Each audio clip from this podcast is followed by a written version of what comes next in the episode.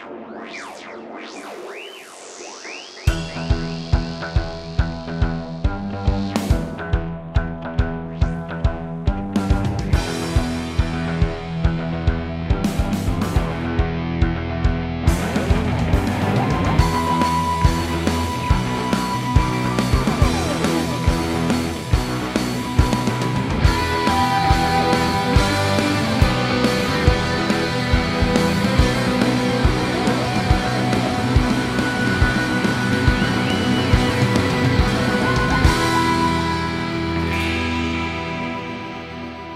And welcome to the Game of Rassilon, a Doctor Who role-playing game podcast. This is our first episode, and so it's probably the only time you're going to hear a hello and at the beginning.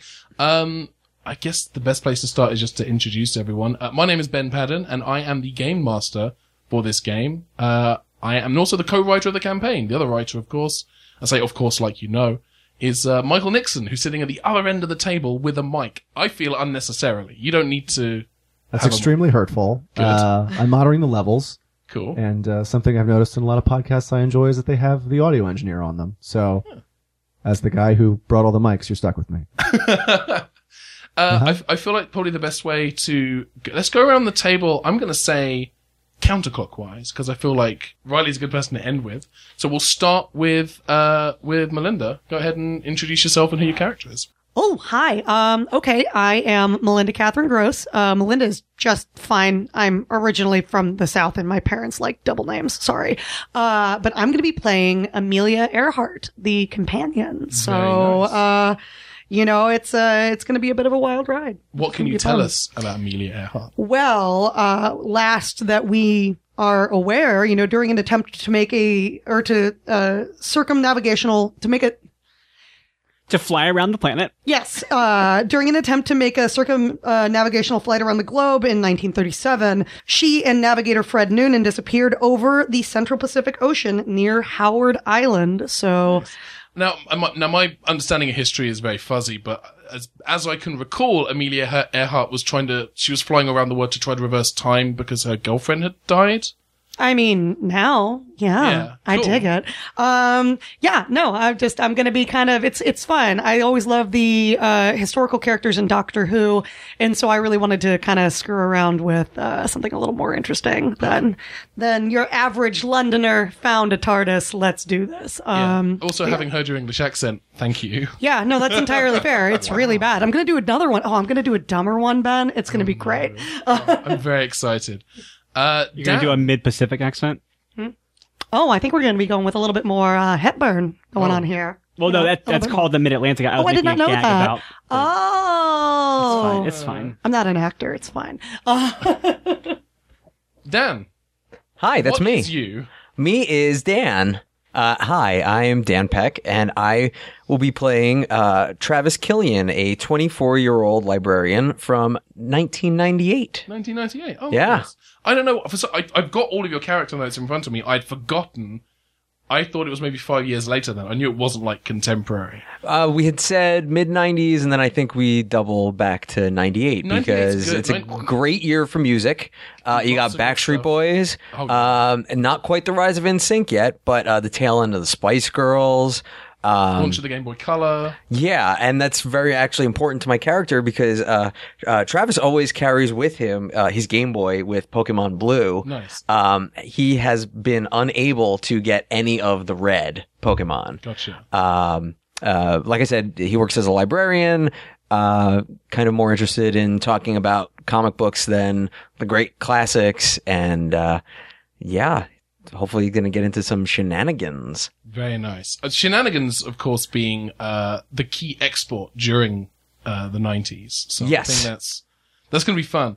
Uh, and Riley is Yes. also here. I am also here. Well, who are you, Riley? Oh, I thought we were done. Uh, hi, I am. Riley's playing Riley. I am Riley Silverman, and I am playing Riley Silverman. No, I am. I am playing this character called hang on, the doc, the Doctor, Doctor. You the pronouncing doc, that correctly? the, the Doctor, Doctor Who? the, the Doctor, Who? the, the first base. um, Uh, yeah, Hear I'm. people deleting the podcast. Yeah, well, I- yeah. Uh, sorry. So yeah, I'm playing the Doctor, and we are we're playing a homebrewed Doctor. We're we're not using one of the pre-written. We're not. I'm not playing any of the Doctors. You're the 34th Doctor. Yeah, we haven't. We're not giving her. Don't you? Don't make a number canon. Okay. No, okay. uh, yeah, we're not we're not playing a one of the canonical doctors from the series. We're kind of doing our own thing with it, and th- we, we're kind of purposely leaving a little bit vague so it, can- it can she can be stuck into any time period that we need to uh, with the canon if we if we want to. Yeah. uh, and She's kind of an indeterminate future incarnation of the Doctor. yeah. So I, I am going to do a British accent. Uh, it's not going to be good, but I'm going to try. It's not going to be purposefully bad, but it's not going to be great either. But I'm going to do it because I feel like the doctor inherently should be of some sort of British accent. Like I just don't think an American should be the doctor. And so I want to do it. Also, I think it's a good way to do like a character voice. So that Yeah. way when I'm talking to you as Riley, it's sounding normal. When I'm talking to you as the doctor, it's going to sound like a horrible British accent. So it'll be great. Cool. Um, and then the only other thing I, I think we talked about this, and I just want to get this out of the way up front. Um, I hate this show. No, I'm kidding. I love. I don't care for Doctor Who at all. No, I love Doctor Who. So I just want to. I just want to acknowledge this up front, and, and we can move on. Never talk about it ever again. But I, if unless somebody else, I. People who know me, who are fans of my comedy, know that I am a transgender woman and I am playing the Doctor. I did not want to. I think Ben and Mike and I both talked about this already, but we I don't want to like canonically say like I'm playing the transgender doctor, but I also don't want to not say that because I want people to like feel represented and stuff like that. Yeah. So like I would feel good about it. So what I have landed on is this idea because I also I have these weird ideas too about like gender fluidity amongst time lords because they can already change gender as they as they regenerate. Yeah. So, and I know we like, I think you mentioned that there is reference to some Time Lords being trans, but like, I also feel like, like, w- would it make sense if this one regeneration of a doctor is a trans person? Like, like, like the doctor wouldn't always be trans. So Yeah. the way that I'm choosing to play this is that I will never actually in real life be cast to play the doctor on the BBC series Doctor Who. So, and I know that. And so this in my mind is the head canon that I'm going with is that this doctor is if that happened. Like I'm playing the doctor that I, Riley Silverman, would play if I were cast to play the doctor on the BBC series Doctor Who, which, which I'm not. So that's all I'm going to do. And like, if, if, if you want to imagine that this is a trans woman as the doctor, great. If you don't, and you don't care about that kind of stuff at all, great. We're making a show for everybody. So Awesome. What are your Rad. doctor's preferred pronouns? She. I genuinely want to. yeah, for sure. She, her. So no, this is, this is a, sorry, this is a lady doctor. This is, uh, cause I am, I am a woman and I'm playing, uh, so it is, if, if I, as Riley Silverman, who is a trans woman, were playing the doctor on the show and we just never on the show addressed if she was trans or cis or something else entirely. So that's a lot of heaviness up front. I, I'm sorry, but I just wanted to get it out of the way and not have it be like a thing. It's like hanging over that's stuff. That's the best way to approach it, and this is the best time to do it. Is at Yeah. the very beginning of, of the first episode. you know, and we take a lot of inspiration on this show a little bit from the McElroys. I think that that's fair to say, Yeah. and I think that there's something that I mean, at least we're all like a, a bunch of us are fans at least. Well, we know that they're avid listeners also. of course, Yeah, they, they And- love it. Friends of the show. uh, yeah, McElroy brothers. yeah, they they've been listened to it for years. So they uh, because we sent them future we sent them future episodes. The thing that Justin said one time when they were talking about like taco sexuality it was like he didn't want to write about he didn't want to like declare canon things that happened off mic. Yeah. Like like I I like it when I can head canon things for shows that I appreciate, and I don't like when then like expanded media goes back and makes the things that I believed to not be true anymore. And so I don't want to do that. So if people listening like really like if it means a lot to them to be like, oh my god, the doctor is a trans woman, I don't want to take that away from them. But I also don't want people to be like, well, I can't relate to the show at all because of this. I don't want that. To, so I just want it to be it's just the doctor and she's a time lord and she travels in space and time and she uh, is wacky and, and solves mysteries Yeah. and helps people and is kind and that's that's the doctor to me I think so I think it's probably fair to say that you're you're probably playing the Doctor more or less using the same kind of tenets of the character that were laid down when Peter Cushing first played the role in yes. 1965. yes i am i am as as as I'm, I'm as big a fan of peter cushing's doctor as mike is so. Oh, I'm a very big fan. yeah so my but i am i'm a big fan of the show. I have a lot of respect for the show and i i would i fantasize about being the doctor like playing the doctor i never get will get to. So i'm just going to play this character as if i was cast to play the doctor. That's how i'm doing it. Yeah. Um, that's all fantastic and, and good stuff. So thank you very much for that. Um, just for the listener, uh, we're not a how to play this game podcast. We are we are using the Doctor Who RPG to tell new and exciting and interesting stories uh, in and around the Doctor Who universe. Um, and we want to have fun. We hope you guys have fun listening to it. Uh, and if you don't have fun, I think that's probably on you because we're great. I'm gonna have fun. I'm gonna have the crap out of fun. You're gonna, have, you're gonna have the crap out of fun. I already realized. And that there's was our and there's our first T-shirt. Okay, so I'm uh, gonna grab it. I'm Game gonna of grab it and Rassilon have had the crap out of fun. If there was not a bootleg T-shirt on Redbubble at the end of the week when this episode drops, I will be very upset. and also, if it does happen, I will be very litigious. Oh, fine, I'll make one. It's fine. So, hey, how about we dive into this bad boy? Let's do it. Let's play some Doctor Who. Let's do it. Doc, the the Doctor, comma, who is named who? Period. is, that's the that's the the actual title of the show. People tend to miss words out when they do that.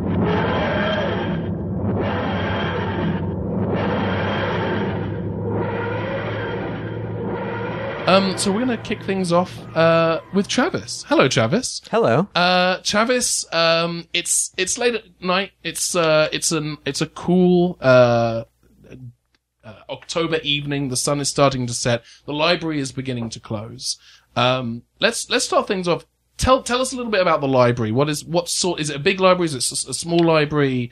Um, what sort of town is it in? Like, paint us paint us a picture. Um, it's a pretty decent sized library. It's um, like I would say uh, anywhere between thirty and fifty thousand people in town. So it's you know fairly sizable.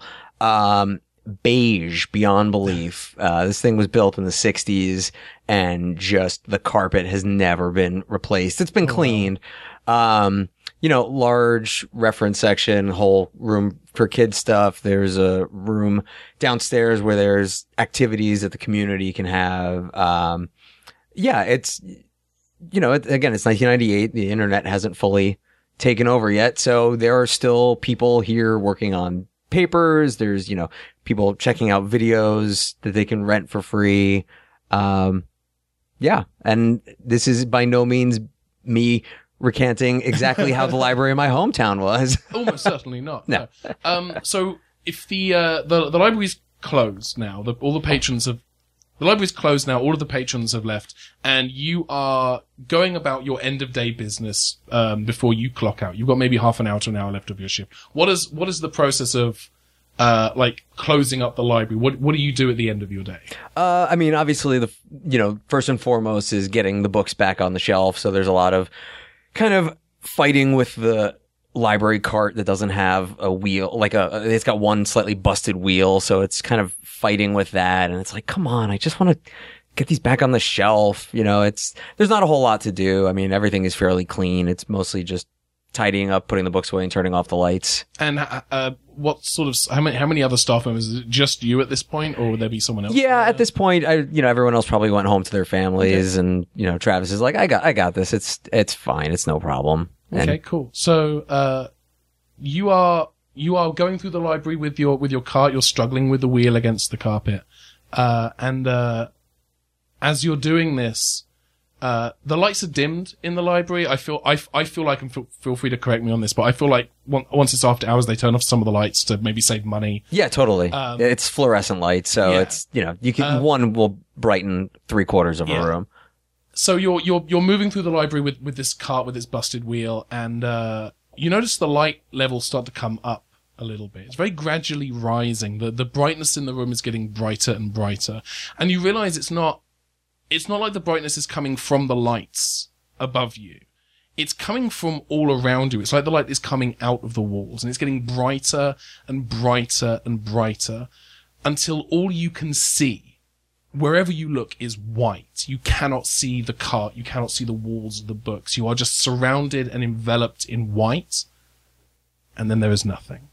Cool. I had a migraine and died. Yeah, that's it. So, uh, uh, thanks for playing. All right. yeah, uh, this was this was a blast, guys. I had such a Cool. good time. Uh, Millie, um, tell me what, what would, what would Millie be, what's Millie's day? What does Millie, uh, get up to, uh, during an average weekday or work day? An average weekday workday. Well, Um, I would say probably, uh, she's making phone calls around. She's doing a little bit of socialite luncheon, stuff like that.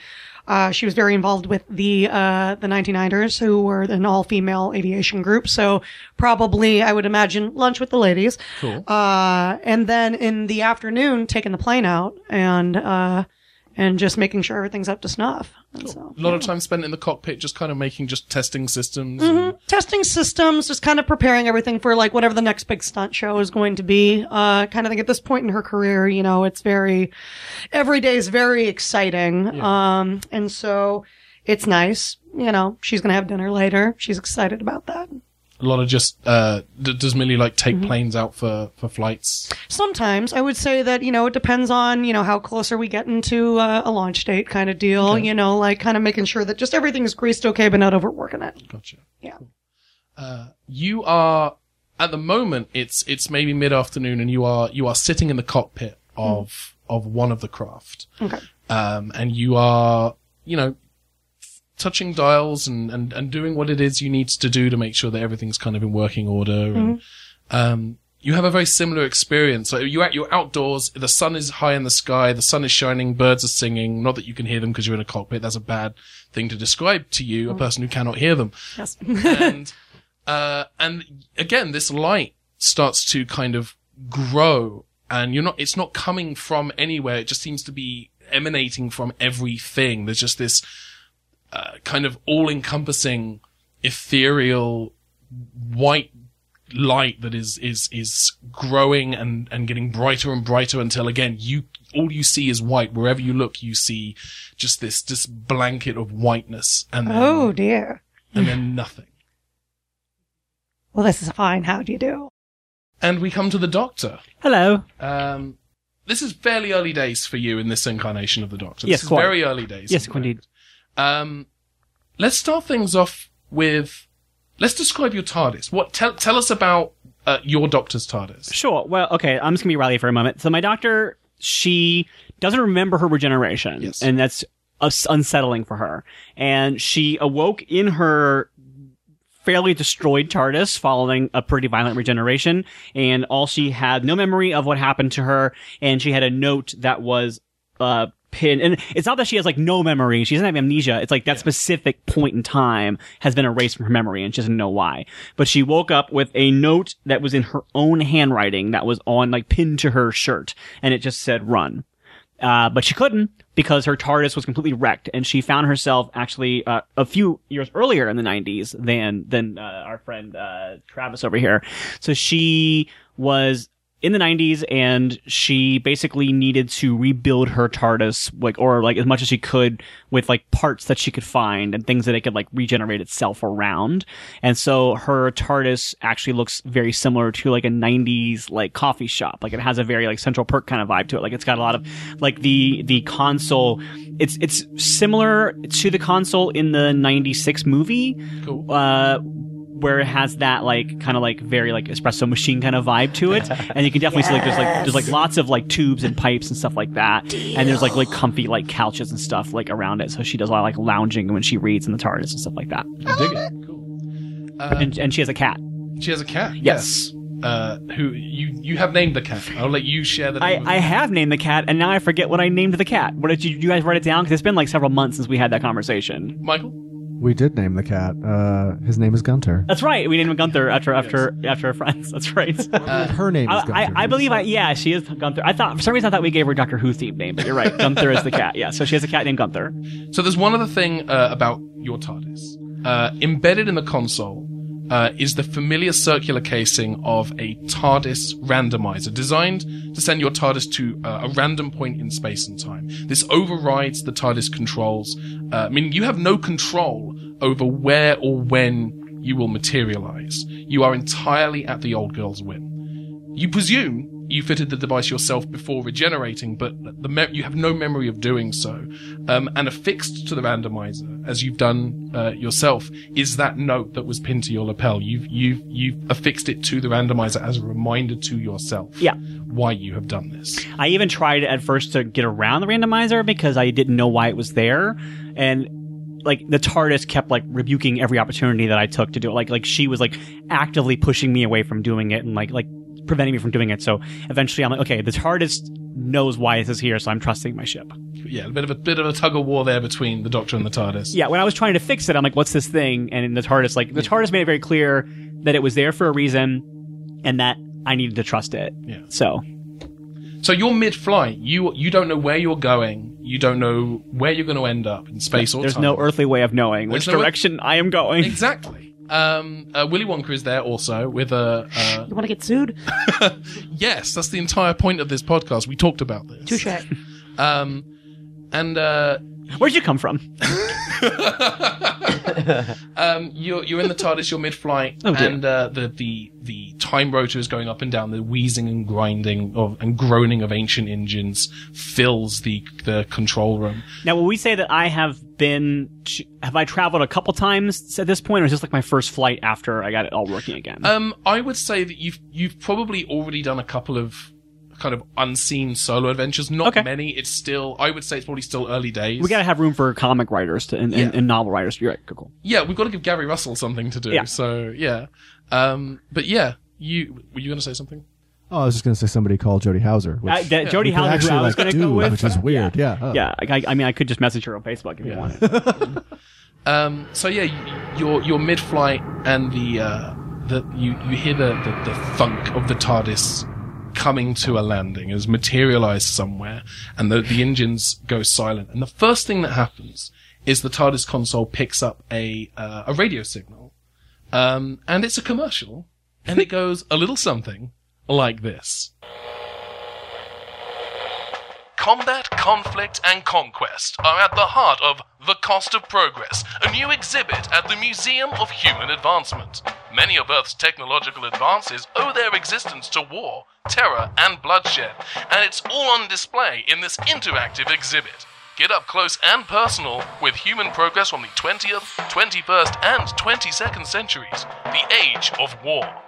But was that progress worth all the death and destruction? No. Find out now. Tickets are available on no. Tickets are available on Hyperline at mha.museum or contact your educational broker for discounts. I bet there is an exorbitant fee that has to be paid to the ticket broker as well. well, I'm not. I don't have a ticket broker, so um, I I, I didn't write that number down. Is that- did you get? Oh, there's no one here. Gunther, did you get the number? Wh- where am I hearing this ad from? Like, is It's it just it's just been picked up and is just being played by the by a, like Okay. an old FM. is it like radio that is repeating or anything, or is it like just the one time and it's like what happens when it's done? Is it It's just like what shut okay. Here's what it is. So you have, and as part of your console, you have, and I've just decided this right now because Okay. I can do that as the game master. Cool. You've got an old F- AM FM radio that is shaped like one of the M&M characters that you probably got from like yeah, a fair. rest stop yeah, for sure. somewhere. That makes total sense. And that's just there. And the minute you've yeah, landed, it's the green one. Yeah, it's just yeah, it's the green. That's around the era where like we were starting to learn the green one's like an aphrodisiac, and they have like Yeah. the sexy green M and M's. So I think the tar- I think I was like, all right, I like this sassiness. Yeah. So yeah, she's got that there. Yeah. Okay. Uh, so the so yeah, this the, it's playing this ad and then it's going straight into some song from uh from some indeterminate point of human history. Okay. Um, it's probably the Backstreet Boys. Uh, so I I swing one of the monitors around, which Mm-hmm. in this TARDIS is one of those like mid '90s VHS combo TV players, uh, TVs. So I like pull that around. I turn it on to see what's outside the TARDIS. Okay. So I, my the, the first thing that came to mind was in like the late '90s, early 2000s, there were a bunch of like licensed VHS TV combo machines. You had like SpongeBob SquarePants and Shrek, and it's too early for that. Yep. Yeah, yeah, So no, early. mine, mine was more like like the kind like when if you had like a, like a, a, a conversion van or like as a kid, like or, or like one of those like road trip family vans, they had like those TV combos that like up in the yeah. top console. Yeah. So yeah, so you, you turn on the screen and you see that uh, it looks as though the TARDIS has materialized actually at this museum. Oh, what a They're- shocker! Yeah, it's it's it's almost like it's a kind of a convenient way to kind of keep the plot. Yeah, Going it's not just a random um, ad that like we're actually promoting something on this show, and then we're gonna move on to a different plot entirely. Okay, Why not? Yeah. All right. Um, and so you Give us a look call, California Science Center. Yeah.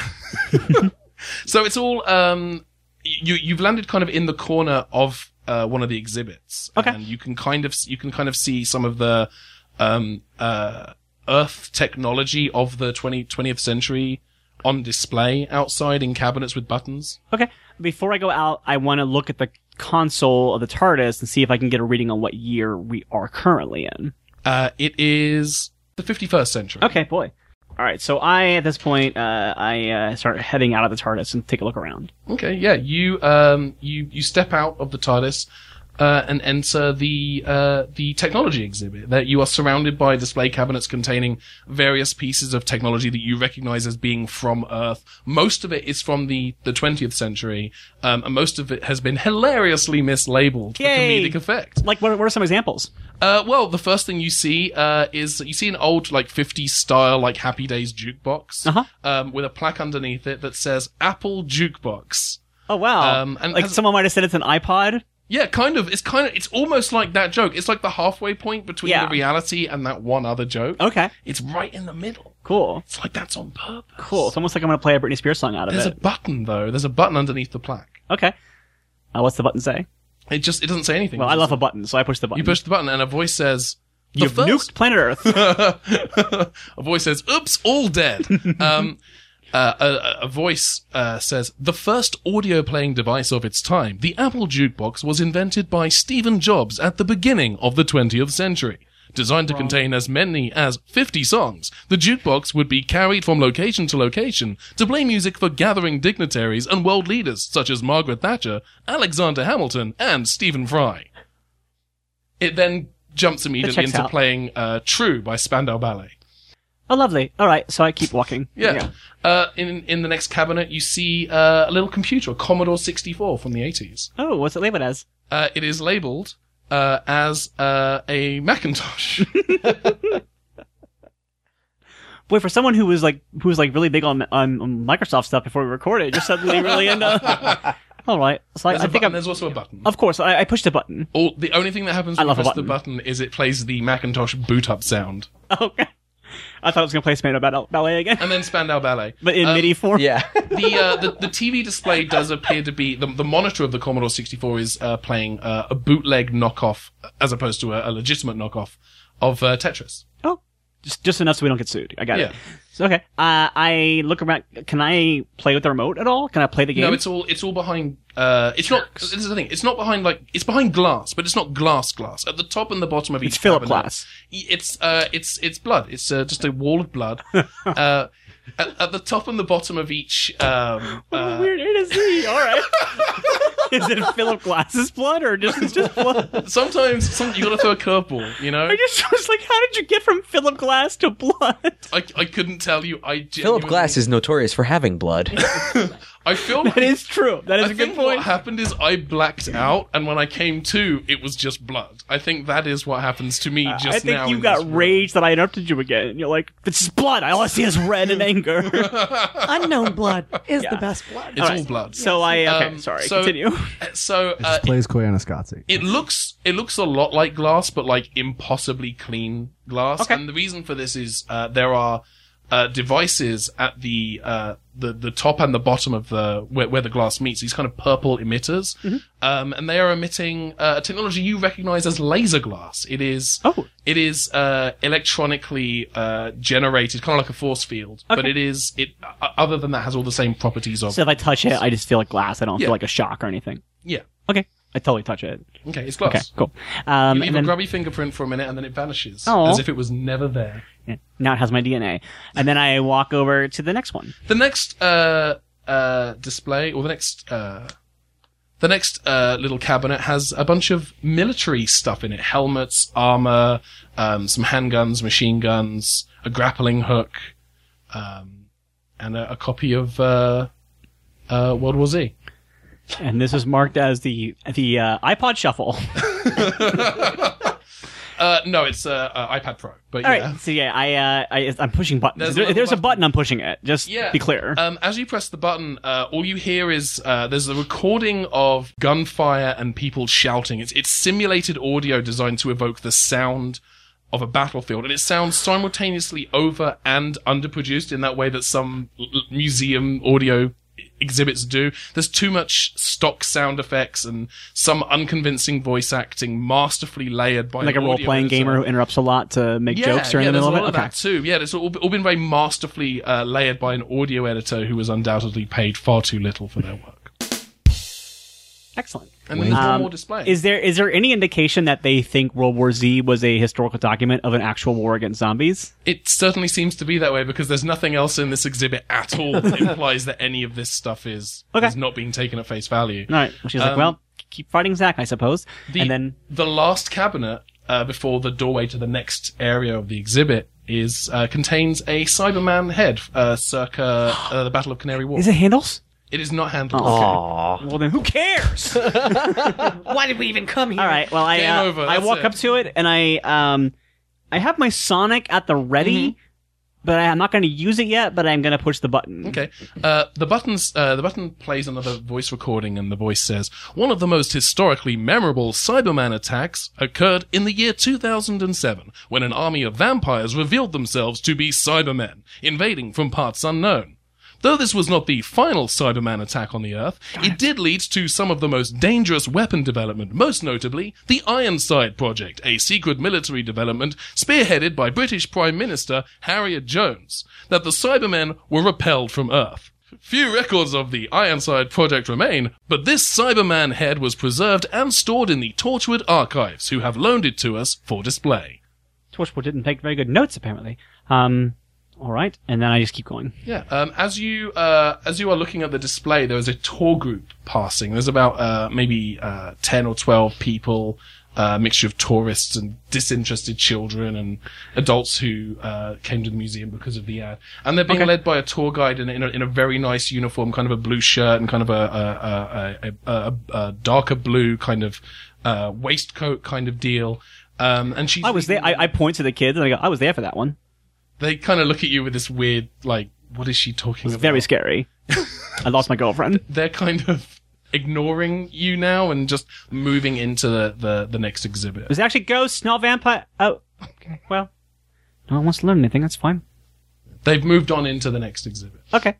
I, I'm, I'm, I'm just going to sit here. No, I, I followed him. yeah, it's like- You can just sit. It's a role playing game. Yeah. It is also a role playing podcast. yeah, so yeah, it'd be great. Could go either way. Roll to Well, you already you already killed the other two characters, so I got nothing yeah, to do. roll to remember Rose. Yeah. Oh, roll to remember Rose. I did say I lost my I know. I know. I know. Yeah. What do I roll for composure? All right. Um, I do want to I, hope that she has gotten over it a little bit at this point. She did Yeah. leave half of herself in another dimension with her, so Yeah. Um, all right. Um, so yeah, I'm gonna keep watching. I'm gonna follow the kids. Okay, so I'm not follow the kids. That seems creepy. I'm following the tour group.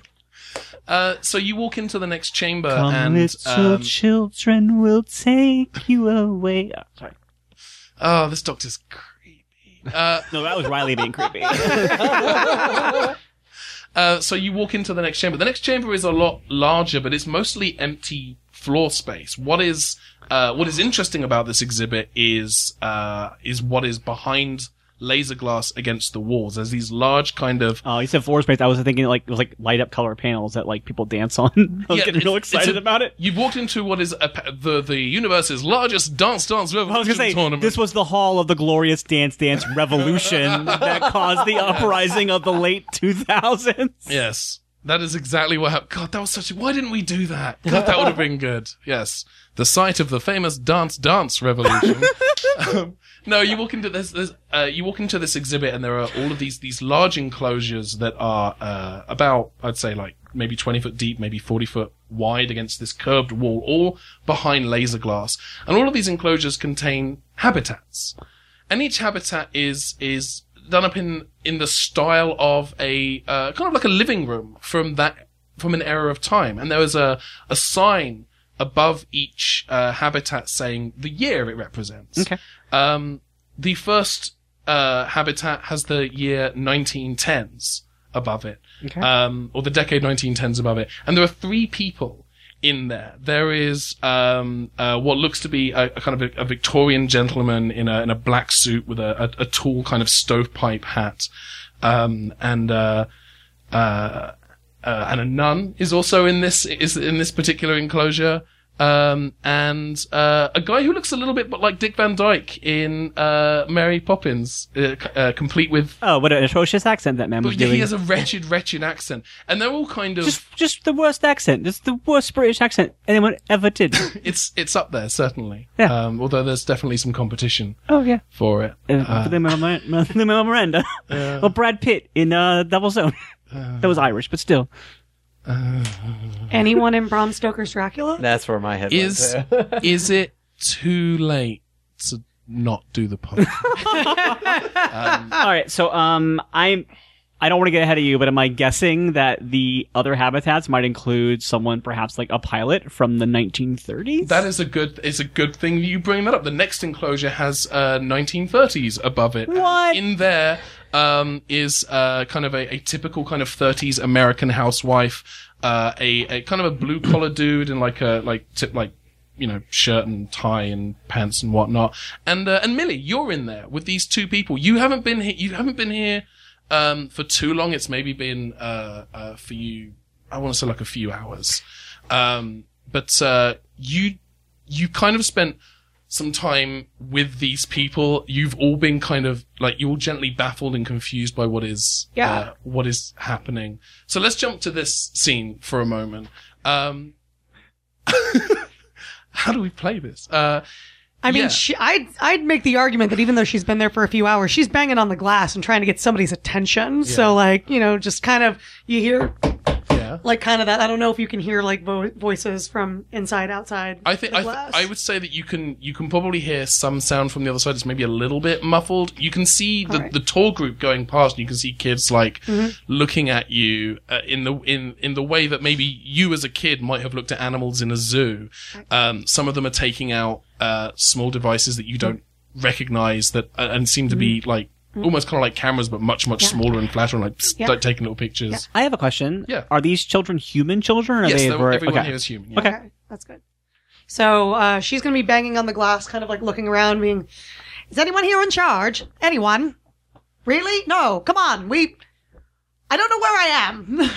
The, uh, the the the blue collar dude is kind of sitting on on. There's a very very tasteless couch in this enclosure that probably is from the wrong decade, Gross. and he's just kind of like pinching his temple, and and he he's he's not even looking at you, but he's definitely addressing you when he says, uh, "They can't they can't hear us. There's no. What are you doing?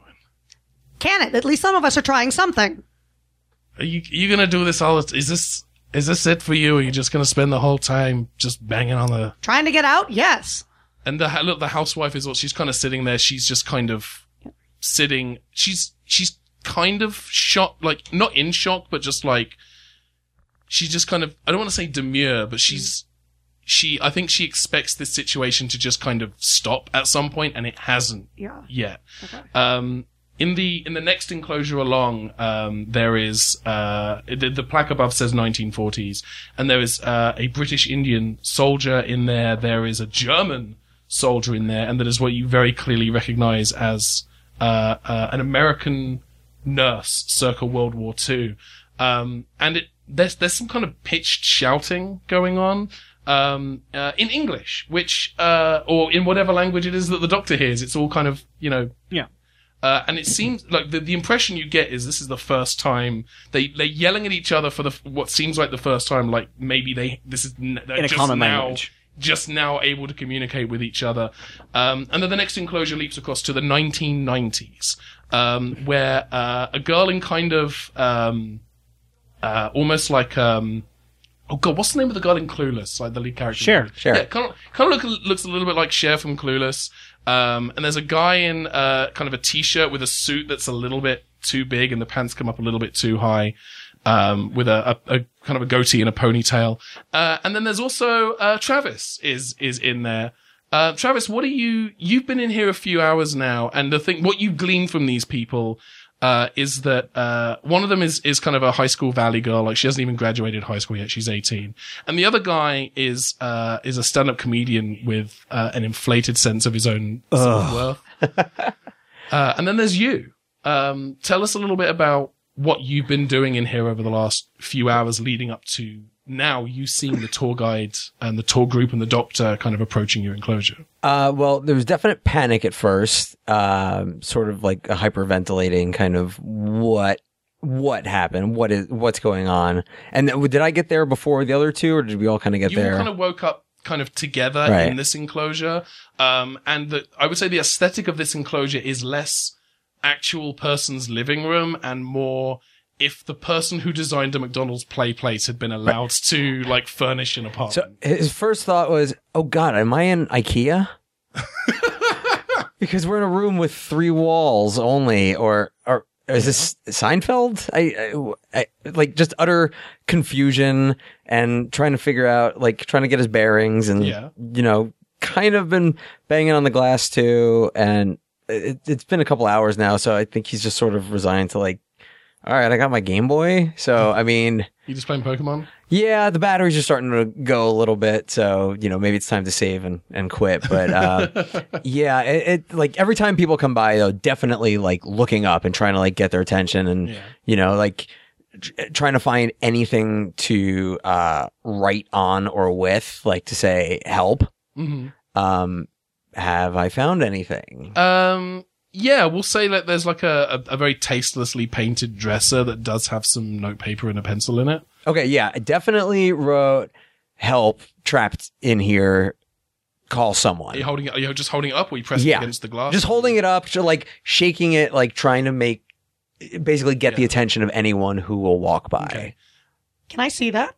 Uh, no, you you you can't see into any of the Oh, other. the you, other you ones, kind of because it's a curved wall. You kind of get like the hint of there might be another enclosure that way, but you can't really see into it. Okay. But you can't see into uh into Travis's enclosure. Gotcha. Um, and and also, I have gleaned a little bit from pop culture knowledge. Like I tried to convey to these two people who do not know what I'm talking about. Is like, yeah, I think we're in a human zoo. Like, I, I'm like, I like that. Like that would be hard to convey. Like human zoo. Sorry. well, because I know those words. I know those two words, but put together, I can't fathom what Well, you because possibly the mean. Valley Girl, she's like, she, she, she's I'm over gonna- it. Listen, hey, I'm not going to do that voice, but she's the only thing that's happened. The only communication you've had from her so far is that she's called you a loser and she's looking for her cell phone, which you know would be big and bulky and hilarious. Yeah. As if is what she says. um, That's good What enough. you You can do the voice of the Valley Girl because you you could probably do it. Um, guys- I love Clueless. So but the, the doctor, you notice he's holding a sheet of paper up against the uh, the laser glass. The paper's blank. There's nothing on it from your perspective. Um, but anytime you kind of you can still see the pencil on the other side. Like as far as you're concerned, people Right. should be able to see this. Um, and then the next enclosure, there's there's a, a group from the 20, uh, 2010s. There's a, um, a, a, a kind of a stuffy looking British gentleman with no discernible neck. Um, there is uh, a guy in kind of uh, n- like long shorts that stop just below the knee and a t-shirt advertising some like bad candy, um, and so, some very audacious sneakers. Um, and, uh, a, a kind of a young woman in kind of a very, uh, simple, uh, kind of a, a slight v-neck shirt and, and jeans and very, very nice boots. Um, and then the last enclosure. And I, I point to my boots and her boots, and I kind of give her a thumbs up because I'm wearing like Doc Martens, so that type of thing. So Uh, and the last enclosure is uh, uh, it says 2030s, and there is a uh, there's a person in there who has kind of cybernetic implants on the side of his face.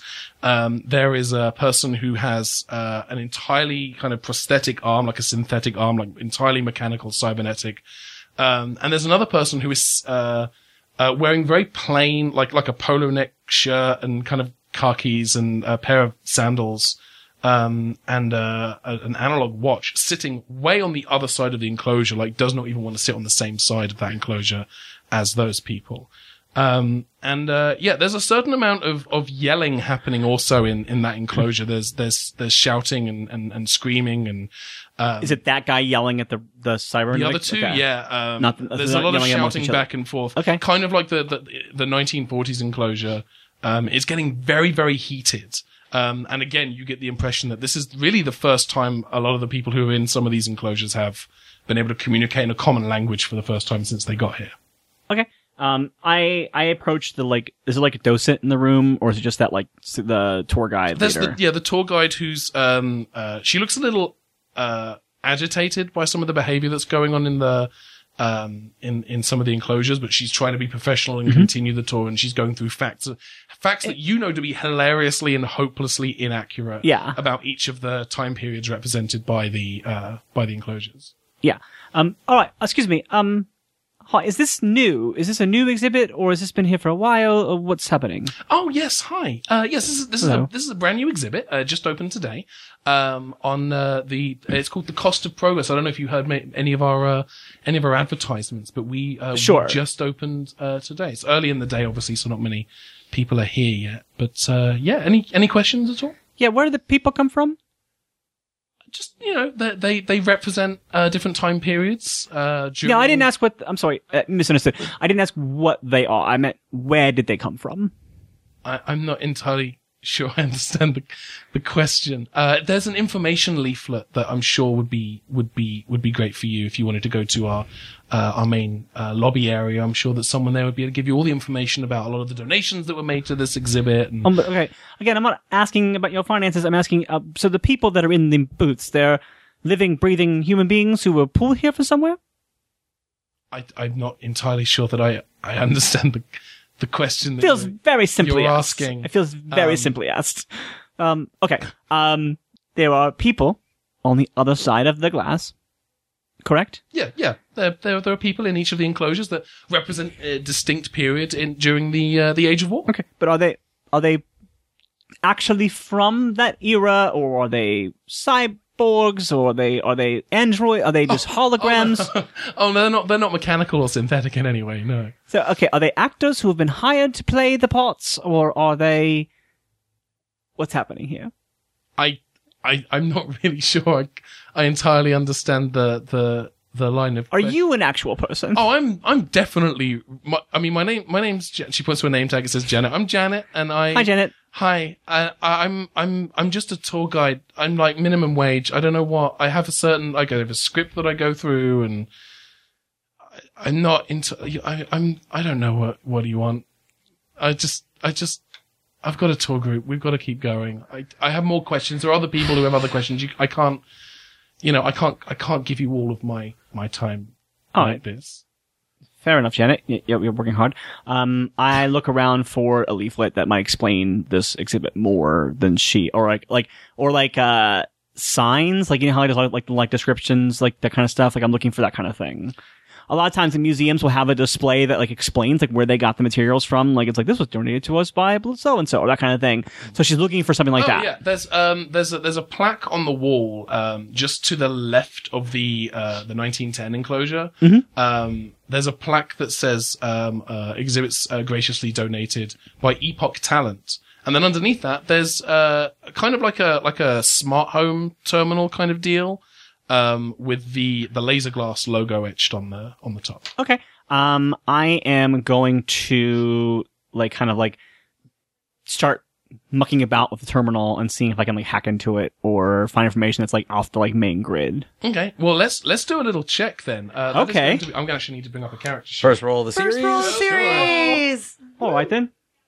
I always I'm assuming technology would be the Oh, skill. it's but- definitely going to be technology. I always just I just forget what the attributes and skills um, are. For those So- listening, it's awareness, coordination, ingenuity, presence, resolve, and strength. Those are the those are the attributes or attributes. Yeah, for those who don't know, while Ben's looking that up, uh, the the Doctor Who system that we're playing, which is by Cubicle Seven, is an entirely D6 based system. Yeah. So the only that's running is D6, and there are basically levels of successes that run from uh, basically, uh, yeah, um, And I don't know why I opened the book because I literally have character sheets open on my surface like an idiot. So yeah, we're gonna. Uh, so you have to. So the way that rolls work is it's a, an attribute and a skill plus the total of the dice. Mm-hmm. And then if you have any traits that give you any you know buffs or nerfs. So I would actually think that technically adept would be a trait that would Oh, work technically, here. technically adept is definitely going to give you a plus two. I'm going to call this ingenuity and technology.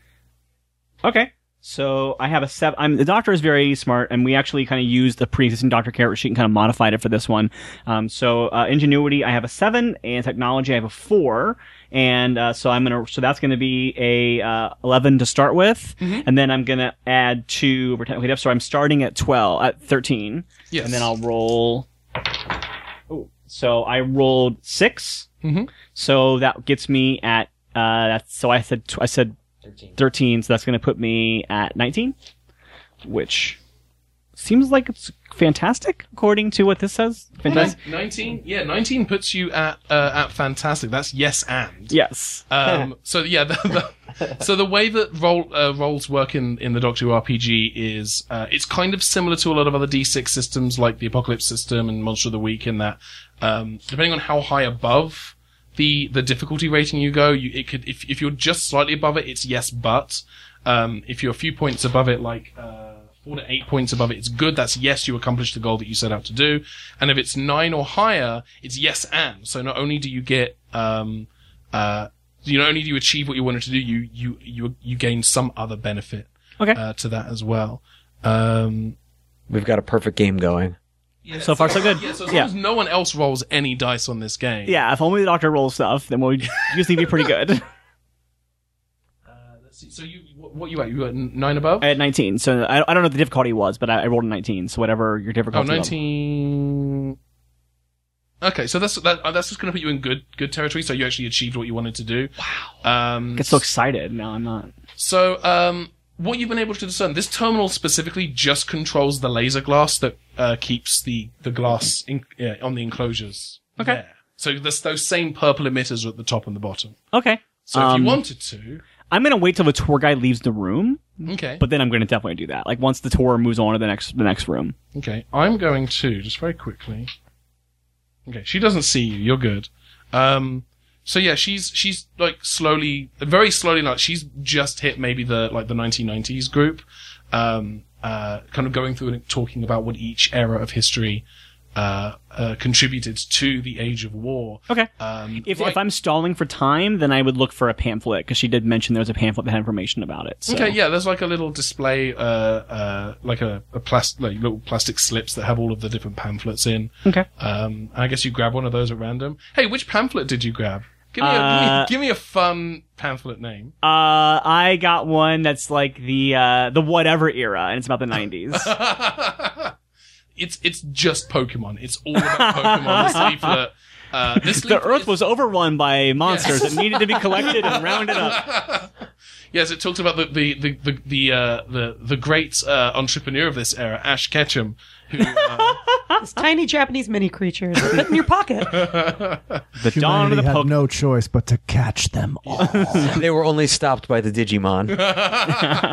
yes, the great Pokemon Digimon wars of the nineties. Yes, that's our eugenics wars. That's the doc- that's the eugenics wars. That's Gosh. so dark.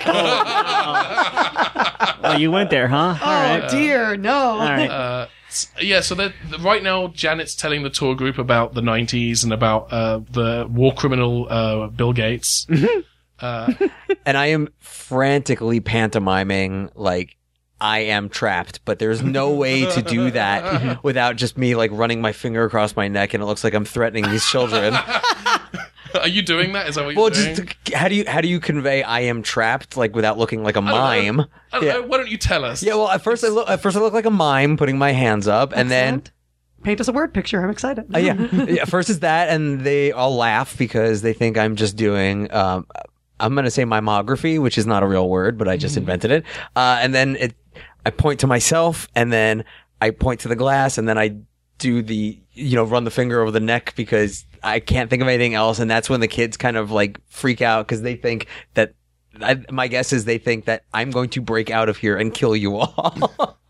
Yeah, my, my first thought is that Janet turns to the group and goes, and uh, and this member of the '90s uh, exhibition is flashing what we like to call gang signs. Don't, take those to heart, everyone. Uh, He just was a part normal- of a of a cult that worshipped in the mosh pit. it was a very violent ritual of anarchy and destruction of civilization. They, they, they, they worshipped an ancient text known as Doom. Oh, new podcast, you guys. Talk- Fake news. They feared the coming of the quake. but then they were saved by Duke Nukem and his sidekick 3D. So yeah, Janet's kind of hurriedly moving the tour group now back to, onwards to the next exhibits, the 2010s and then the 2030s, and is continuing to make up nonsense gibberish facts um, about how you know worship of the Xbox One uh, and uh, and into uh, into the 1930s. And you, you can't hear this. You can you can you can obviously hear what Janet's saying to the tour group, and she's talking about the uh, um, uh, like cyber cyber rights uh, movement of the night of the of the 2030s, and um, uh, people who were kind of like biological purists. And you get the impression, looking at the enclosure, that that's kind of what's you know those are the people. Yeah, I kind of put that together. Yeah, yeah. Um, and uh, and I can see I can see a bigot in any culture. yeah. And she's walking towards, uh, she, she's starting to walk over to the, the, the doorway now and she's, uh, she's telling the group, okay, and we're just going to continue on further into the exhibit where we're going to show you, uh, uh, something called books. She was kind of a shocked face. Uh, I'm very sad uh, about that. Yeah, me too. I mean, there's a library. There's a whole planet. Yeah, you do kind of. You look down. You you you can kind of see down the hallway into the next part of the exhibit, and you just see like a big TekWar sign hanging from the ceiling. uh, and, and The now- greatest author of all time, Bill Shatner. Yeah, it's like a hologram of William Shatner. Like, this is a grim first recording, you guys. Come on. Um, so now the And only, we know there's still books in the future. I know. the only okay. people left. Uh, Agatha Christie's book is the number one selling book of all time for some reason. why not? He doesn't like a good police procedural. so the uh, in this exhibit now, the only people who remain are you, um, the exhibits behind the glass, and there's maybe like a couple of other people just kind of uh, milling about, just kind of looking at the exhibits or reading leaflets or doing what people usually do in museums, which is uh, look at uh, Twitter on their phone. Okay. I'm glad Twitter is still running Yeah. strong in the 51st century. That's another grim dark thing we just found out. Twi- Twitter is called in the 51st century. Yeah, All we've accidentally Kerblam! painted a really terrifying future. So, Just um, wait. I uh yeah, so at this point I think like now that like now that the person I was bugging is gone, Yeah. I uh, I definitely shut down the the glass with that the console that I was hacking. Okay. Uh, you do that, and the glass. Uh, I'm not gonna make you re-roll that. Uh, the glass immediately goes down. The glass that was keeping you guys in the enclosures has gone, and uh, the people that you were in the enclosures with uh, are kind of getting up and, and, and walking out. The exception uh, being uh, from the, the 2010s. Um, uh, They're, they're, they're pretty chill about it. Uh, no, the uh, the the the British guy with no neck is uh, currently in the middle of a very heated argument with the the young idiot in the shorts, um, and uh, that's getting very loud and, and heated. All right, I put their glass back up. And it's back up. Brilliant. No, no, I uh, I I walk over to them and go, all right, um, I'm sure that whatever uh, ruined childhood you're arguing about is is very important, but I would like to point out that you were just being held captive and now you're not. So maybe we could do something about that at the moment. Uh, the, the the the kid in the in the the shorts kind of looks at you and he says, "Is is this is this like a, a, prank or something? Is this You know what? is this is this an escape room?" It's an escape room. Is what I was going to say. Um, brilliant. Yes, escape room. Um, so uh, there's lots of clues, and we have to figure out why we're here and how to get out. So let's do that. Oh man, I'm gonna mess with this place so bad. the famous 1910s escape room. no, no, sorry, he's from the 2010s. So that's 2010. Sorry, did I say 1910? No, you said 20. oh shoot! Then I just completely misheard it, and I just acted Hey. like, "Oh my god!" The I'm important the- thing is I'm one of us screwed up and it was hilarious. Yeah, and it was me, Yeah. and that's okay. yeah. Uh, so so he um uh he uh the the kid in the shorts he he immediately like makes eye contact uh with Travis and pulls out from his pocket what he knows to be his iPhone. And he opens an, like an app on it and hands it to you and he says he says dude you got to film this. And you are you are holding this thing now this kind of this it looks like a flat game board Yeah. with no buttons. Um and there's this it's it's kind of a green background with this white V on it that you don't really know what that means. Uh and then there's a, a button at the bottom bottom uh that looks like it could be to capture some video. Uh, yeah. What? o- okay. You got to catch them all. Yeah. okay. Um. So, where do I look through? Like, is there is there like a viewfinder? it's just just press the and he he he takes it and he presses the thing and hands it back to Oh you. Oh my God. you Kind yeah, it's a it's a it's a smartphone, guys. Yeah. The Yeah, guy look, from the no, thi- nineties has a smartphone. no, this is this is mind blowing. Uh, this is like. Uh, uh, uh, okay. Um, d- do I need a tape? That's probably going to be a problem. Um, Do I need a tape for this? nah. Just press the button, dude. And and he, he's very uh, retro. uh, So he's, he, he's, he he says uh he says okay so go go go go go go and he's telling you to press the button Okay, I, I pushed the button. and he immediately turns and he just like punches the guy, uh, the, no, the British no, guy no, in the side no. of the head so hard that the guy just falls and then he turns and yells at you, "Do it for the vine!" I put the phone down on the ground and just Oh. back away from it. All right, I'm gonna stop you right there. Um, let's not do that again. We're not. We're not punching. There's no punching in the escape room. There is just escaping the escape room, and the punching is not part of it. Okay, so what has now what has now happened is that there are the, the the few people who are in the exhibit who have seen this happen are now running out of the exhibit. Of course, they are. One of them hits a button. Uh, Oh, no. And an alarm sounds. Uh, so there's now red flashing lights and Oh, a I don't very like bu- annoying alarm. Uh, I mean, blaring, I would have pushed that button myself, but I still don't appreciate it. Um, what's happening?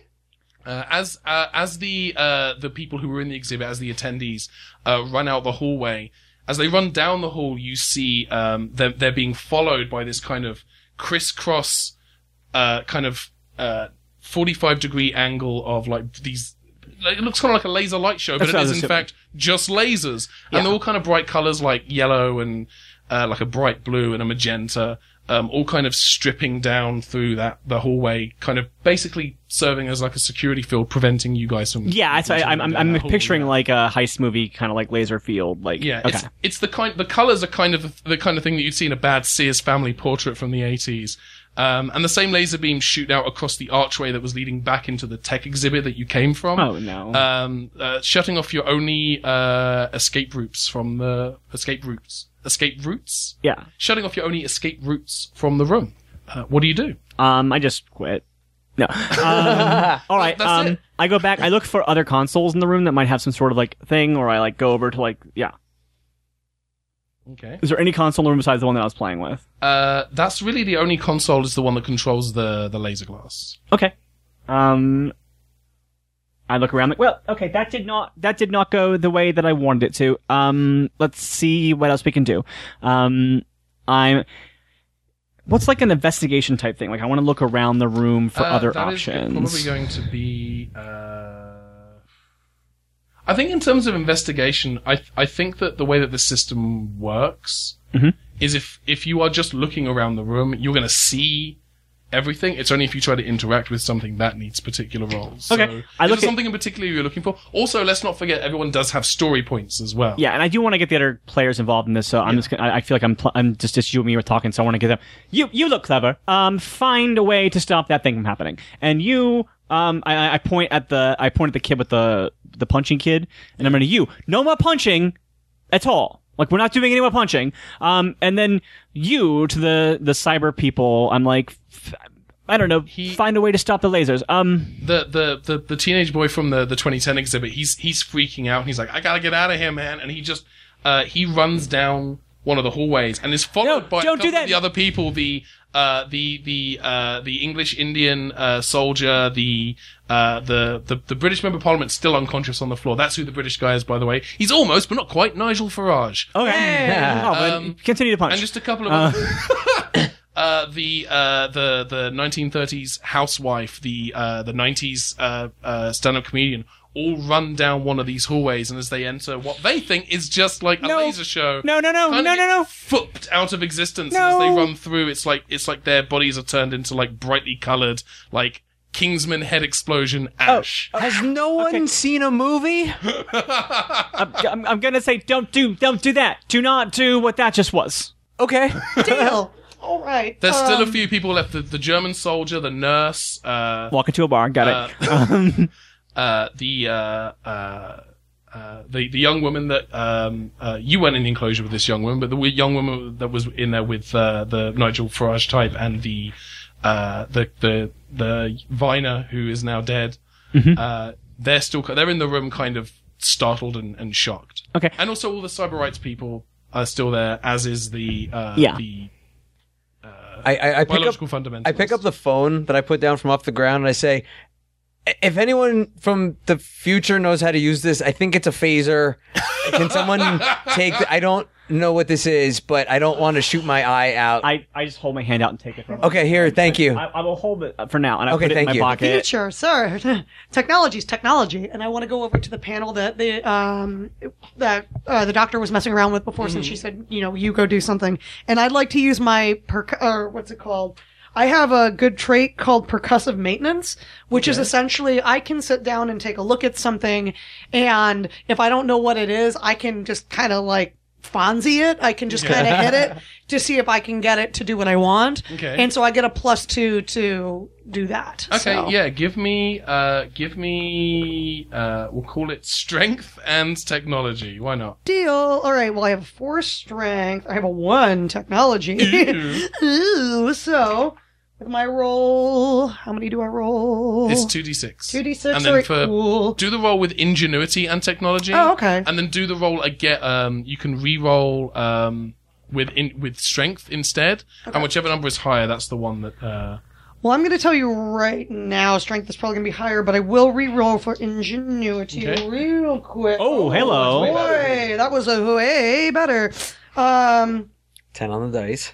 10 on the dice, and oh, hilariously enough, they're both the same. It's 13. Okay, cool. um, so you um you you thunk it, Yeah. and uh it doesn't shut like the lasers don't shut down, but because that I would say that counts as a no but. Um, they do flicker for a moment, and they actually start to flicker on and off. Like they they flicker on and they flicker off for a few seconds, and then they flicker on and off again, and then on again, and then off for a few more seconds. Not any discernible pattern, but you definitely get the impression that you know, you could, if you were quick enough, run down this hallway into the next exhibit, but you would have to time it right and you'd have to be super duper quick. Okay. There we go, then. Uh, hey, um, Robot Boys, um, are any of you fast? Uh, one of the, the guy with the cybernetic implants on the side of his face, uh, looks to you and he says, uh, uh, yeah, I'm, I'm, I'm pretty quick. Like, quick enough, okay, quick enough to outrun lasers quick. Uh, well, let me look at my character sheet, he says, and he's, That's a popular saying in the 2030s. yes. Yes. He pulls up his stats. Yeah, Yeah. D D and D is uh, is is much more mainstream in the thirty in the, in the twenty thirties. Everyone's playing it, so that's kind of an expression like, "Dodgy." let me just pull up my character sheet real quick." Um, uh, he says, uh, "Yeah, I think I, I think I could probably make it to the end of that hallway." Okay, so I'm gonna have you be ready to run. You hit that, hit it again. When Me? uh, when, when she hits it again, hmm you're gonna run. You're the boss. Uh, Okay. and I give it a thwack. Okay, I'm not going to have you re-roll that. Dude. Um, but uh, yeah, you, you give it a thwack, and the, the lasers start to flicker again, and the the uh, um, they flicker on and off and on and off, and then uh, and then they they flick off for a few seconds, and then they flicker on again and on and off and off and on, and then so you get the impression that they flicker a little bit, and then they're off. Yeah. And then they're on again and they flicker for a bit. So he's just like, he's, he's just kind of looking and waiting for his, the right time to go based on Mm-hmm. whatever indiscernible pattern there is, if there even is one. And then you see him, he just starts to sprint. It doesn't look like the lasers have stopped yet. Looks, it doesn't look like they've turned off. And he starts to sprint towards the lasers. And just as he's about to hit the lasers, it, they turn off. And he's running down the corridor. And he's running and running, and you can you can you can see like beads of sweat like flying off of his forehead, and he reaches the the end right as the lasers are about to go on. Like they just just so that when the lasers turn back on, they actually sear the like his boot leather a little bit. Um, but he's on the other side, and he turns around and he says, "I did it! I'm on the other side!" Hey! And then he's immediately crushed by a giant rock. No, um, I, wait, I thought that might happen. uh, he says, uh, "There's a terminal on the other side over here." All right, uh, see if the terminal is something you can access uh, and turn off the lasers with. Yeah, it looks like it controls the security system. Do you want me to interface with it and, and turn it off? Yes, do exactly that. Okay, cool. And he does that. You you, uh, you see him kind of pull uh, a dongle out of this out of the side of his head and plug it in uh, into the terminal. Or you that's what you see. You only see him do the unplug. You don't actually see him plug it in because it's out of view. But um, uh, a few seconds after he does that, the uh, the lasers go down. Okay. Uh, can we all see what he's been doing back? You kind of. can you can definitely see he's pulled something out of his head. You can't see what he's putting it into, but All right. because he leaned in to say like, "Hey, I can do this thing," and then he just immediately starts pulling this wire. Oh yeah. So Millie's kind of meandered her way back to the person who seems to be in charge of this, and upon kind of seeing that, kind of has a moment of just the like, British government "Ah," like it's a moment of like terror at first, and then it's a moment of like, that's really cool. and so, um, And then Travis says, that was awesome. yeah. Well, one of my uh, bad traits is to be eccentric, so she's kind of now gearing to, to like bouncing up and down, being like, I want to know how that works. I want to know how that works. I want to know how that works. Kind of Yeah. like wait for him to come back. Um. So, so yeah, the hallway is now open and uh, Okay. leads you into the next exhibit. Is the other hallway open or just the one we it's went just this one. Okay. Um, I, well, I- oh, sorry, go ahead. go ahead. No. I was I turned to the doctor and say, uh, "Thank you for uh, getting us out. Um, I just need to know: Are we in space or the future? Uh, maybe both. I'm not sure. Uh, we're definitely in the future. Uh, but uh, space also possibly. Wow, I didn't expect you to say yes to either. Okay. Oh, uh, okay. Um. Well, I'm gonna follow you because you seem to know how to turn off lasers and stuff, and that's awesome. Yes, I will put it on my on my my, uh, my CV. Um, so I run down the hall. I, I go, well, let's do this. I would have already run down the hall. while we As were you talking, run down the so- hall, like halfway down the hall, there is a a, met- a smooth metal door Mm-hmm. uh, with a staff only sign uh, that you would you would have to pass to go through. To, you have to go through it, but you just happen to pass it on your way to the next exhibit. Okay. Um, is it right by that same security system? Uh, it's kind of it's it's just it's on it's in the hallway. There's just this this this door. Okay. Does it seem like it's openable or is it like sealed? It's I wouldn't describe it as sealed. I would describe it as a door. Okay. So I open the door. Okay. Uh, you you open the door, revealing uh, uh, kind of a very bare bones, uh, just kind of a hallway. Like it's not the kind of the sleek, kind of almost like J.J. Abrams Star Trek walls that you've seen so far in this museum. Instead, it's kind of uh, uh, it's kind of plain like gunmetal. It's uh, uh, like kind of a, a almost kind of concrete seeming floor, but maybe, maybe concrete isn't the right word. But this is this is clearly an area that's not meant for patrons. It's it's kind of the back backstage, for want of a better word, kind of corridors for the, the, the employees of the of the museum. All right, then you lot come this way. Let's just get out of the laser area, um, if we could. Um, So you um uh are you just walking down this hallway? What are you? What is the what is the approach? um, I think that she's being still a little bit cautious because she doesn't know what security systems are going to be in what areas. Okay. So, I mean, I don't. I mean, like, definitely, uh, she's being a little bit trepidatious, but um, yeah, I think that like she's probably taking the lead because she doesn't want anybody else to like get hurt in front of her. So she kind of like slowly like kind of like creeps down the hallway. I would have immediately run up to the guy with the stuff in his head. So Oh, yeah, yeah. So I'm at the other end of that. So Okay. they're corralling everybody in. Like, how does that? I mean, if if the doctor is called like everyone this way, Okay, uh, what are you what are you doing? I'm gonna follow the tech guy because I'm Okay, gonna. he's yeah, he, yeah he's going down the hallway. Okay, cool. I'm kind of picking at his face and asking him questions. So, it's eccentric. It's fine. Yeah, Don't worry about it. he's- He looks at you and he says, uh, "Yeah, this this is uh, this is a little." Is it like a radio? Is that like a radio that you have in there? I'm, I mean, I, I could probably pick up radio signals with some modification. It's just Do you mind? Do you mind if I borrow that for a minute? I- and I'm going to try to. no, I- Hello. no. Hello. This is So, Millie. you Can need- anyone hear me out there? I, I I very much need you to stop. This is Hello. this is. I don't know who who of the two of us should be more embarrassed. This is. I I'm. You've you've seen a cyborg before, right? I have no idea what you she is asked not. For. This is. Ah. Uh, Yeah, I, I my ears pick up on cyborg. It's Also. yeah. I mean, it's just it's just a cybernetic en- enhancement. It's just it uh, just it's a kind of an aid to memory. Um, I can listen to MP3s.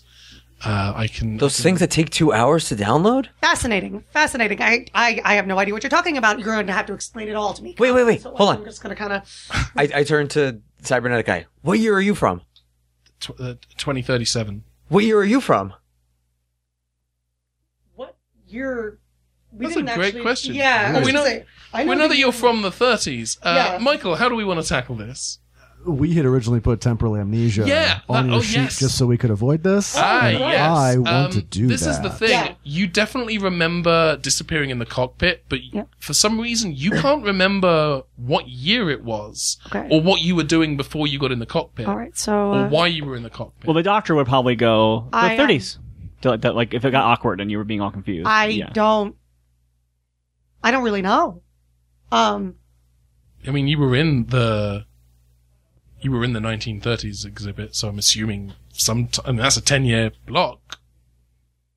I'm feeling a little out of sorts right now. I, um, am I not supposed to know that I was from the? I mean, I I know I know when I'm thirties. from, and sorry, Travis, was it you? You know, Yes. What year were you from? 1998. 1998, and uh, the Vine guy was, I guess, from the 2010s, and He didn't look like he was made of vines. No, he says that. No, Travis says that.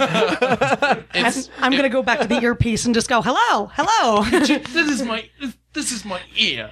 Come on, I oh, that's unnecessary. This is I'm grabbing. I imagine like grabbing the little wire and like holding it up. Hello.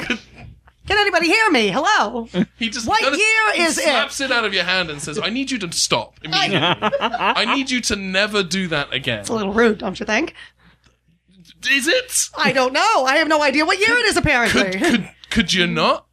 I guess I could restrain myself. Please, you know? I need you to be more respectful. Like this isn't. I didn't just do this for fun. You know, this is kind of a necessity for me. oh, The doctor turns So- around and is like, Ms. Earhart, please stop poking at the cyborgs. how do you know my name? um, you know, we'll get to that later. Um, yeah. Um, yeah. I don't know why we're here. I don't know how. I know why I'm here. I don't know why you're here and how this happened. And I'm trying to get you out of here and back to where you belong. Um, but I don't know if poking the cyborg is the way to do that. I would not poke the cyborg. I'm sorry. I would stop. I poked the So how long cyborg. have you? Uh, how long have you had the enhancements? Is it? Uh, I'm I'm I'm 28 now, so I guess maybe 15, 16 Years? Does it grow with you? Um, I, I mean, it's it's one of the newer ones. I still they still get swapped out every every. Uh, I think I'm due for a replacement in three years. So it's like every five ten years they need to be swapped out. But I know some of the newer ones are kind of more adaptive. Um, but that tech, I mean, still early days for the tech, and it's more expensive, and my my HMO doesn't always cover it. So Fascinating. Well, it's brilliant. Um, I'm, I'm, I'm always amazed by humanity's. I'm turning into your voice now. I'm always impressed by humanity's way. Uh, now I'd lost this accent completely now. uh, Dick Van Dyke, Mary Poppins. Yeah. Boy, wait, I'm always confused by the way technology. Crikey! I'm I'm fascinated by the way that humanity is always looking for ways to improve itself, um, or just head for the sky. Have you have you moved to space yet in the night 2030s, or are you just I mean, it's still early days for like space exploration. Really, I I heard that they might be doing some Mars stuff Wait. Should I be plugging my ears? I, I I've seen enough time travel movies that I know you're not supposed to know the future. Should I should I not? Should I go like the back of the group and not listen to any of this? I want Is to that listen. what this is? Time travel. He shakes his head, and his little like cables are like jingle jangling. He says, "I think that ship has sailed, my dude." Yeah, I think I think the robot man has a point. Um, I, you'll probably find, and I think that you, what's your name, Travis? Yes. I think you'll be fine. Um, so I okay, we were gonna go to. Let's just move. You're in. The, yeah. So you, you move down this hallway, and uh, before lo- like, there's kind of like cross junctions and so on. But before long, you come across a door, and it's a fairly plain, unassuming door. Like it's just a standard wooden door with a handle, and it doesn't appear to be locked. Oh, it's wooden. All right. Uh, so I uh, yeah, I unlock the door. I go through it. Yeah. Um, you uh, you open the door, revealing a, a large room, kind of like a, a server room. Only instead of uh, banks of computer servers, there are instead pods. Uh, there's no cover on these pods. They're they're wide open, and sitting inside of each pod is a human wearing a nondescript white jumpsuit, and they seem fairly ordinary until you notice a couple of them uh, look like some of the people you tried to rescue in the exhibit. And, and further down the line, you see two very familiar faces. They have nothing from the waist down, um, as dozens of tiny, thin mechanical arms assemble the bodies downwards like a sort of 3D printer. Their faces, however, are immediately recognizable and unmistakable. It is Millie and Travis. And that is our first cliffhanger.